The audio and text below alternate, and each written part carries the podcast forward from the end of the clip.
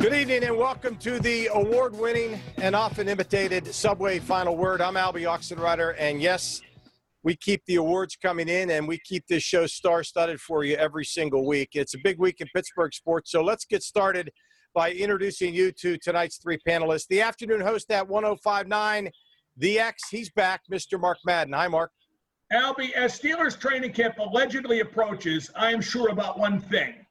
If the Steelers do well, Ben Roethlisberger gets no credit.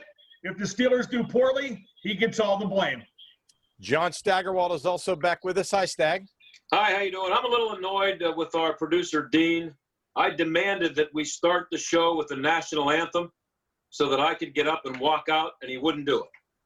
Well, you know, we have to keep the show going here. Chris yeah. Carter's with us uh, from our partner DKPittsburghSports.com. Chris, how are you? Albie, I'm just laughing at the whole Le'Veon Bell situation that he's mad that someone dare leave the team that he was on. yes, yes. All good stuff to talk about tonight. Welcome, uh, one and all. All right, the playoffs start on Saturday for the Penguins uh, on Channel 11, by the way. Penguins and Canadiens in the qualifying round, best of five. Uh, how far do you think the Penguins will go? We're going to start with Mark. And Mark, what do you see as any stumbling blocks ahead for the Pens? Their biggest stumbling block is the format of the playoffs. I believe that the Penguins, on paper, if they're healthy, have the best team in the National Hockey League. But they're the number five seed. And with the NHL reseeding after every round, that guarantees the Penguins can never catch a break because of an upset.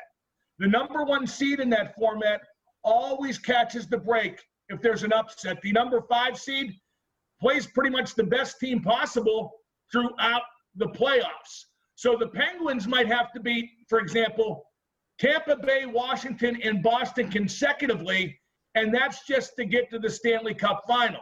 The Penguins have the best team in hockey. I really believe that. I don't know if any team could beat those three in a row. All right, Stag, uh, what do you think about the playoffs starting? How do you like the chances uh, for the Penguins, and, and what do you see as stumbling blocks? Well, um, I agree with Mark. The seeding really is a problem uh, for any team that has to face those three. But if you are the best team in hockey, uh, there gives you a chance to prove it. And if you get through that kind of a lineup of, of opponents, you've pretty much proved you belong in the finals. Uh, whether they'll do it or not, uh, that's a that's a long that's a that's a tough job to do that. I think um, one of the other things you have to keep in mind is it seems like hundred years ago but the Islanders uh, swept them the last time they were in the playoffs. I know they're a better team this year, but their their first line had one goal in that series last year, and um, they're, they're, in this first series. It should be easy, but they are playing against a goaltender, goaltender, goaltender, goaltender who can uh, play out of his mind. And you never know what could happen if they could win that first game. I think they'll get through that series easily, but uh, I think the obstacle is just uh, what the, the biggest obstacle is just the obstacle, the teams that they're playing.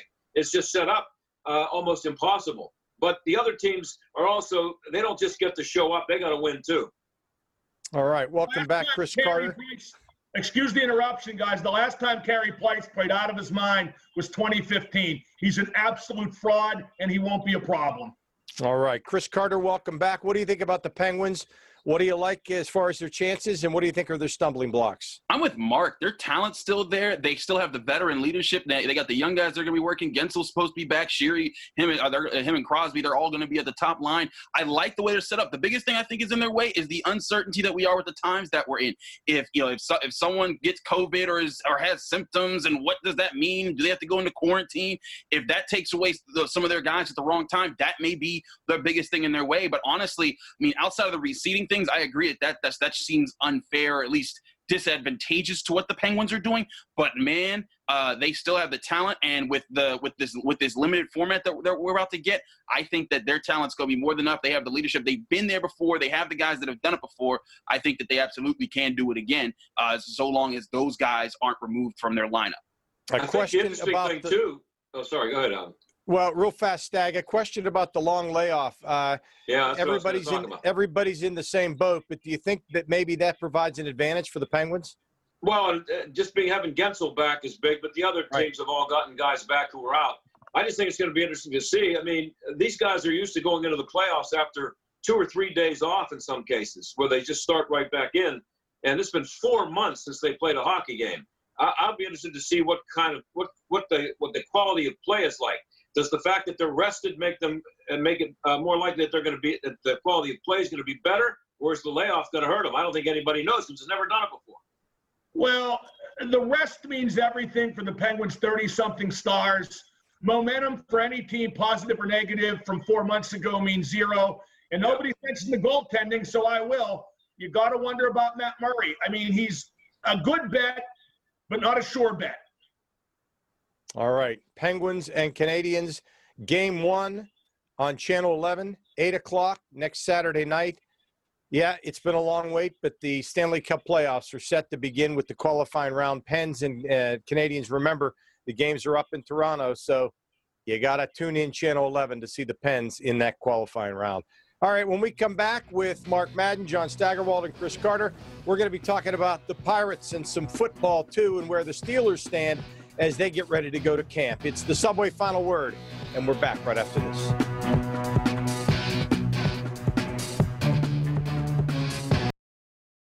Now, the Subway Final Word.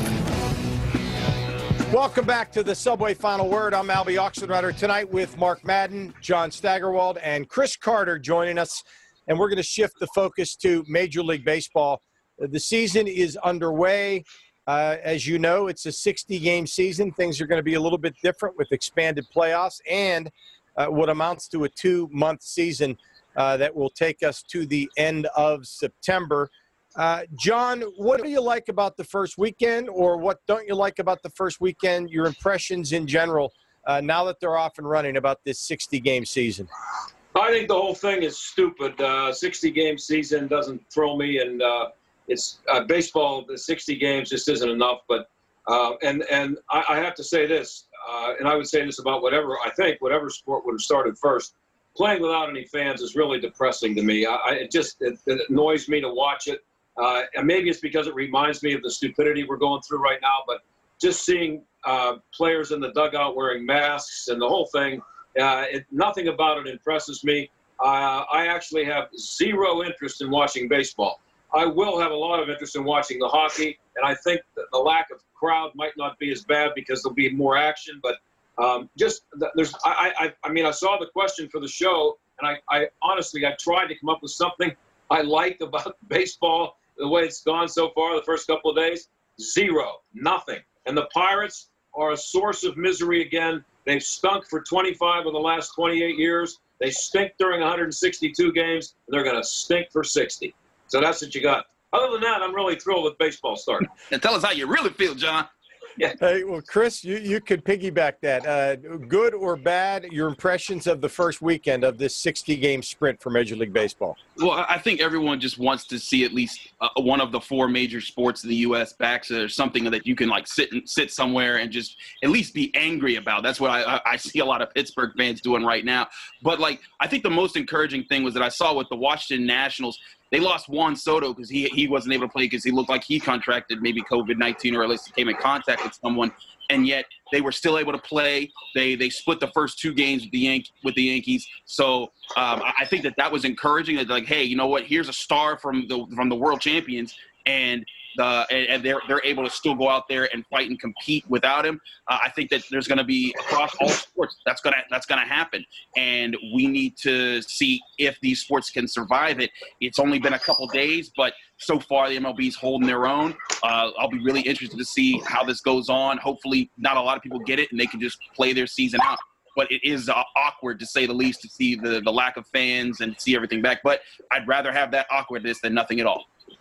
All right, Mark, uh, your impressions of weekend number one for baseball. Well, first off, I don't do impressions, but if I did do impressions, it would be something really boring if I had to give my impressions of baseball. It, it still stinks. It's still incredibly slow. The umpiring still incredibly bad. And now I see teams experimenting with five man infields, depending on the batter's tendencies. And boy, isn't that what we turn on the TV to see? Defensive shifts that make even less offense in the game. Um, the Pirates aren't going to be very good. They got no power in a power era. As far as you know, seeing the mass in the dugout, no fans in the stands, I think that's just what you have to choose. whether you want no baseball or baseball under these circumstances. But uh, when I watch, it will be out of boredom, and then I'll probably get even more bored because, after all, it is baseball. All right. Uh, yeah, they're off and running now. So there are uh, about 57 games to go. So get your seatbelts on. The NFL, uh, it's kind of a slow ramp up into the season. A lot of protocols, uh, details had to be taken care of for that. It finally is uh, up and running, but we're not going to see contact practices till August 17th. The preseason is gone. Uh, John, do you see this playing out as an advantage or a disadvantage uh, for the Steelers? Well, Mark uh, talked about at the top of the show, Ben Roethlisberger. Um, he hasn't. He will not have played a game if they start in September. Actually, playing games, he will not. He will have played what two games in the last 20 months, something like that. Um, that's not good for any quarterback. I know people think it's uh, you know you just flip a switch and a guy with the talent of Ben Roethlisberger can go out and play.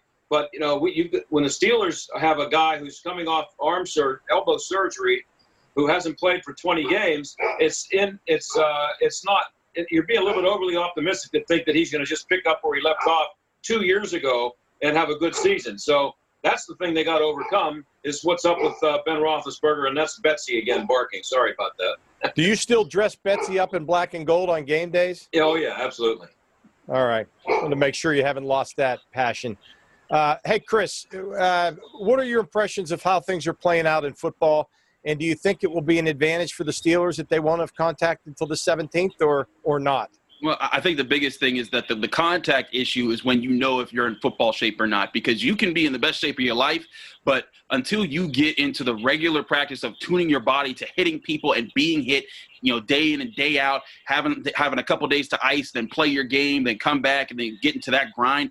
That's when you that's when you find out if you're if you're actually ready. Um, and some people, it's going to be about did they stay in shape, you know, throughout throughout all this off season because I talked to Ike Taylor, and he said, you know, back in the lockdown when they had that in 2011, he was one of very few players in the Steelers that that play up the full season because he stayed in shape throughout the entire year. But a lot of guys came back and were overweight or had to get back into regular shape before they even got back into football shape. I think that's going to be a problem for some people. We'll see who it impacts the most. But for the Steelers, I think that there's one advantage that they have, and it's the fact that, yes, John points out Ben Roethlisberger has not played a whole lot in the, in the past while, but he's in a division where there's three other young quarterbacks. Baker Mayfield with Kevin Stefanski, who just, you know, this is his fourth coach in three years. I don't believe in the Browns. You got Joe Burrow, who's a rookie quarterback coming into a system with no offensive line. I think that that's bad. I think the biggest thing is Lamar Jackson.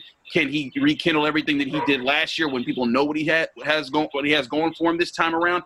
Maybe. But the Steelers' defense is their best weapon, and if Ben can just get and get back into the system that was built for him, that may be what gets them a, a better shot in the division than what most people would give them. Mark, uh, what are your impressions of how things have played out in football, and what does that mean for the Steelers? I'm confused. Uh, Chris just previewed the whole AFC North. Uh, as far as advantage or disadvantage, uh, because they're ramping up slowly, I don't think it provides uh, any advantage or disadvantage to any team. As far as delaying contact for so long, I don't know why they're doing that because if you do the COVID thing properly, the virus will never get on the field and can't be transmitted uh, via contact in practice or in games. But I'm glad the Steelers are ramping up slowly because I want to make sure that the uh, Novelty Act tackle eligible and the uh, vertically challenged number five wide receiver, and of course the two Chippendales. I want to make sure they have time to get their social media game in gear long before the season because that's how a football player becomes popular in Pittsburgh now. You don't have to be good, you don't have to win, you just need to be likable on social media. All right. I've been told to wrap this segment, so it's time to wrap this segment. But don't go away because next we're going to have everybody's final word right here on the Subway Final Word. Stick with us.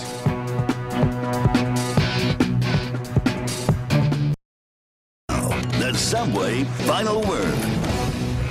And welcome back to our final moments here on the Subway Final Word. I'm Albie Oxenrider with Mark Madden, John Steigerwald, and Chris Carter. And it's time now for the final word. Everybody gets a chance, any topic whatsoever. And Chris Carter, you lead us off. Albert, we just saw Jamal Adams get traded to the Seattle Seahawks for two first round picks. Now, Jamal Adams, for those who might not be familiar, was one of the best safeties in the NFL, but he's a box safety, and he has been demanding for quite some time to be traded off of the Jets. And then recently, he openly called out his head coach, Adam Gase. Everybody knew he wanted to go. And yet somehow the Jets got two first round picks for, you know, you know, to, to, to take, add to their roster that they're going to be able to really re- reunite for three picks last year and get a better shot at maybe getting a better quarterback than Sam Darnold or a supreme defensive player next year. But this reminds me of the of the point that we all said last year. Minkah Fitzpatrick trade was a steal to get that that player. He does more than, than Jamal Adams as an interceptor and a deep ball guy, whereas Adams is more of just a box safety that can't go deep. Mark, final word. First off, I'd like to point out that the champions of England, Liverpool Football Club, finished their season with a win today. That's 32, sets the league record, ties the league record, rather. I don't think the NBA is going to finish their season. And I say that because Lou Williams of the LA Clippers left the NBA bubble to attend a funeral and somehow wound up at a strip club in Atlanta. If you want to get a season done, stay in the bubble and remember this Tinder is the enemy. Swipe right to cancel the season. Stag, final word. Well, you know, uh, I don't care what you how you feel about it politically with the national anthem. Whether you think the kneeling and, and whatever demonstration you want to do is worthwhile and, and, and this cause is justified and all that. But uh, two NBA, uh, WNBA teams walked off the court when they started playing the national anthem last night, and it, it's gotten to the point where it's just so ridiculous that they even play the song. It's it the whole thing. First of all, it's ridiculous that they're playing it with no fans there. That's not the, the, the song was not intended to be the thing that starts a game. It's supposed to be a large group of people brought together and they sing the national anthem and everybody feels wonderful. And that's all gone now, I understand. But the stupidity of playing the national anthem with nobody in the stadium is mind numbingly stupid. I mean, it's just, just quit it. You know, and, and, and let me just be on record. I don't want to hear, I don't care what you did or didn't do during the national anthem. I don't care who you are, what your cause is. I never want to hear why you did what you did during the national anthem. Play ball, kick off, drop the puck. All right. Thanks, John. Thanks, Chris. Thanks, Mark. That's the Subway final word for this week. I'm Albie Oxenrider. Remember, Pens, Canadiens, game one, channel 11, next Saturday night. See you next time.